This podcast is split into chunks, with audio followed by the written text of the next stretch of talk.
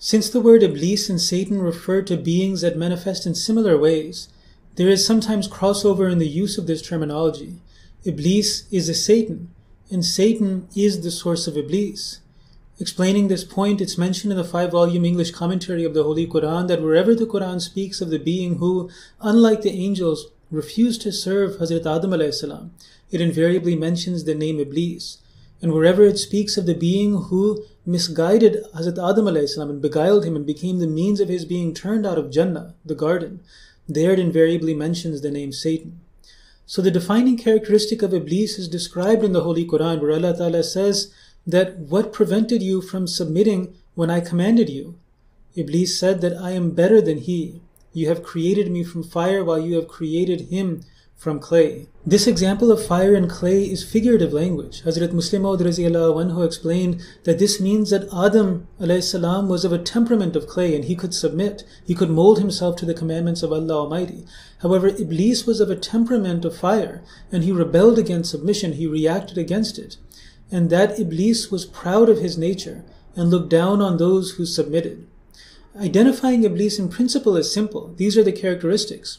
But in application, it's not as easy as it seems. Because these characteristics of Iblis are found in people in society, they can very slowly appear in us as well. This story of the Holy Quran Allah Ta'ala has told to be a lesson for us in how a person can become misguided. So it's important that we be able to identify these dispositions of clay and fire as they exist in us and also as they exist in those around us. To identify the characteristics of Iblis among us, we first have to know what makes it distinctive. This story of the Holy Quran teaches us how important arrogance and humility are in deciding our fate in the sight of Allah Ta'ala. If a person has every other good deed in their register, but they're filled with arrogance, then in the sight of Allah Ta'ala they're not acceptable. So these characteristics for a great deal remain hidden until they're tested. A person might seem righteous, he might seem to do a lot of good deeds, but until we see inside of him how much real humility and arrogance there actually is, we can't know what his value is and how well he would fare in this test. A person might seem righteous, but in reality he might be an Iblis. For example, Hazrat Musleh Maud explains about Muhammad Hussein Batalvi that we have had research done about Maulvi Muhammad Hussein of Batala, the greatest enemy of the promised Messiah. He strictly followed the apparent commands of the Sharia. He observed the Tahajjud regularly, and except for compelling reasons, he would not miss the Tahajjud. Now think about this. If we know somebody who's regular in the tahajjud, we might immediately assume that while this person is very righteous. But in the sight of Allah Ta'ala, that person may have an arrogance in his heart that can end up making him into the greatest of the kuffar of the Prophet of God of that age. And also, Hazrat Musleh Maud who describes Maulvi Muhammad Hussain of Batala as a great friend of the Hazrat Masih Maud before his prophethood. So here, he had recognized the good nature of Hazrat Masih Maud He showed great humility in front of Hazrat Masih Maud But when he made his claim to prophethood and being the promised Messiah, then Maulvi Muhammad Hussain of Batala his fiery disposition came forward and his arrogance came forward, and that led him to his miserable state that we see afterwards. So similarly, we also find this same pattern during the time of the Holy Prophet ﷺ, where a person seemed to be good on the surface. And maybe if you or I had lived at that time, we might have thought that this is a righteous person.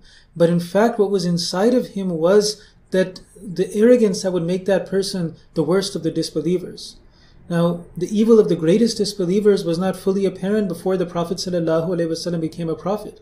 For example, about Abu Jahl, it is narrated that he said that we and the sons of Abdul Manaf have vied for honor, the one with the other. They fed food and we fed food. They bore the burdens of other people and we also bore other people's burdens. They gave and we have also gave. Until when we were running equal, knee to knee, neck and neck, then they say that one of our men is a prophet of God. Revelations come to him from heaven. He says that when can we ever attain to the like of this? We can't compete with them in this. So he swears that by God we will never believe in him, never admit him to be a speaker of the truth. So from this we see that Abu Jahl and others of the disbelievers, they took pride in doing good deeds. They did great services for humanity. There was a generosity that was found in them. To the um, ordinary observer, they might think that they are righteous people. But there was something inside of them that Allah Ta'ala knew, which was so important that it would end up making them the leaders of disbelief and the most condemned of people throughout human history. So even Abu Jahl excelled in what appeared to others as good deeds.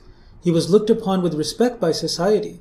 His society referred to him as Abul Hakam, which means the father of wisdom, but the Muslims named him Abu Jahl.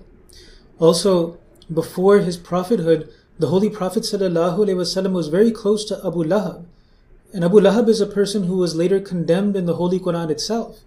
Two of the daughters of the Holy Prophet ﷺ were married to the sons of the paternal uncle of the Holy Prophet ﷺ, who was named Abu Lahab. However, it's narrated in Sirat Khatamun Nabiyyin that in the age of Islam, when Abu Lahab began to fiercely oppose the Holy Prophet ﷺ, then their marriages were nullified prior to the finalization of their marriage. So here in the estimation of the Prophet ﷺ, he also had love for his uncle. He married two of his daughters to the two sons of his uncle. But later on, Allah knew best what was deep within people's hearts and what would come to the surface. So this is something that we have to very much worry about within ourselves as well. That is there something deep within ourselves and around us as well? That where does this disposition of fire exist and where does the disposition of clay exist? So a person may seem good on the surface, but only when his humility is tested do we realize his actual reality. Hazrat Musleh Maud said that it is said that Iblis was very righteous. This is narrated in Tarikh al Khamis. And he says that granted it is not unbelievable, rather it is possible. So this first story of the Holy Quran, the story of Iblis, teaches us a fundamental lesson. It's not a small lesson, it's something that we have to keep at our forefront. In the sight of Allah Ta'ala, ultimately, our fate is decided by our arrogance. No matter how many good works a person does, if he's arrogant, he is rejected by Allah Ta'ala, except if Allah Ta'ala chooses to forgive that person, of course. So when we look at all the Iblises throughout history, we find that many of them were apparently righteous, but their arrogance blinded them and deprived them of all blessings. Now, this principle applies to Jamaat Ahmadiyya as well. There were some companions, Sahaba of Hazrat Masih Maud who did great services for Ahmadiyyat, but when it came time to submit to Khilafat, they failed in the test, this very test of humility.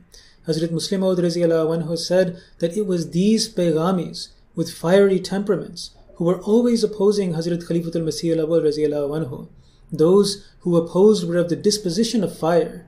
But you people, Hazur says, were of the disposition of clay. You said that according to the command of Allah Ta'ala, we have always been obeying people, the prophets of God, the Imams from God, we have been obeying from the time of Hazrat Adam Now, why would we turn away from obedience to the Khalifa of the time? So now when we look within ourselves to analyze how we are progressing, we should see within ourselves as a Jamaat when it comes to hearing the commands of the Khalifa, the instructions of Huzur Ayyadahullah, to what extent does our heart respond with the disposition of clay and to what extent is there some fire found in there? To what extent do we find within us or maybe even around us a type of fiery response when the Khalifa gives a certain command or instruction that sometimes people don't find convenient to them or maybe even dislike. How people passive aggressively resist it. How sometimes people find an excuse to force their own will. So when we receive guidance from our Khalifa, do we respond more like clay and mold ourselves according to the impression that Huzur seeks to create in us? Or do we respond more like fire and react and do we resist in some ways?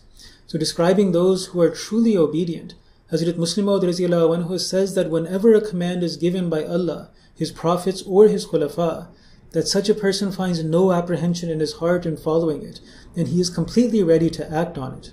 And also describing those who still have a temperament of fire in them. Hazrat Musleh Maud says that those in whom that essence has not yet developed, by which he finds himself ready for every command with an open heart, or his inner self is offended by certain commands, and he considers obedience to them to be an infringement on his rights. In reality, he is not a Muslim. He is not one who submits. And his inner self has deceived him. And his nature still remains, and this nature still remains in him by which Iblis was rejected from the presence of Allah Ta'ala. Being created from clay doesn't mean that we're cowards or that we're ready to mold ourselves to anything. It only means being readily obedient to Allah Ta'ala. Disobedience can sometimes require one, in fact, to be rebellious. If you look at the early Muslims, they were like clay in front of Allah Ta'ala and His Messenger. But when obedience to their chiefs conflicted with obedience to Allah Ta'ala, they refused to obey their chiefs, and with bravery they stood forward, and they rejected anything that their chiefs told them that rejected, that went against what Islam taught. So from this perspective, it seems that they behave like fire, by their being rebellious to their chiefs. But Allah Ta'ala appreciated that fire because it was in obedience to Allah Ta'ala. On the other hand, being created from fire means being rebellious against Allah Ta'ala. This rebelliousness is often because of obedience and conformity to society. Somebody who's of a fiery disposition, it doesn't mean that they're brave, that they're good people who we should follow and we shouldn't be cowards. In fact, they're the most cowardly of people. They're only rebellious against Allah and His Messenger because of their conformity to simple human beings around them, because of their fear to the culture and norms that are around them. So this rebelliousness is often because of their obedience and conformity to society. The early disbelievers and kuffar were like fire to Allah Ta'ala and His Messenger, but they were obedient to their chiefs and they conformed to society. So from this perspective, they seem like they behaved like clay because they were obedient to their chiefs. They conformed and molded themselves to whatever was popular in society. But Allah Ta'ala did not appreciate that clay-like disposition that was in them because it was in disobedience to Allah Ta'ala. So being created from clay means being ready to obey and mold ourselves to the commandments of Allah Ta'ala. And being created from fire means rebelliousness to Allah Ta'ala and His messengers and His khulafa. At the end of the day, we all have to mold ourselves in one way or the other. Because we're human beings. It is in our very nature to submit. It's just a matter of choice of whether we submit to our own ego, whether we submit to society around us, peer pressure, or whether we choose to stand on bravery and submit only to Allah Almighty and His Messenger and His Khulafa. So this first story of the Holy Quran and of religious history has repeated itself throughout history, and it continues to do so. It is a constant reminder that no matter how many good deeds we may apparently do, humility and willing obedience are a fundamental condition for acceptance in the sight of Allah Ta'ala.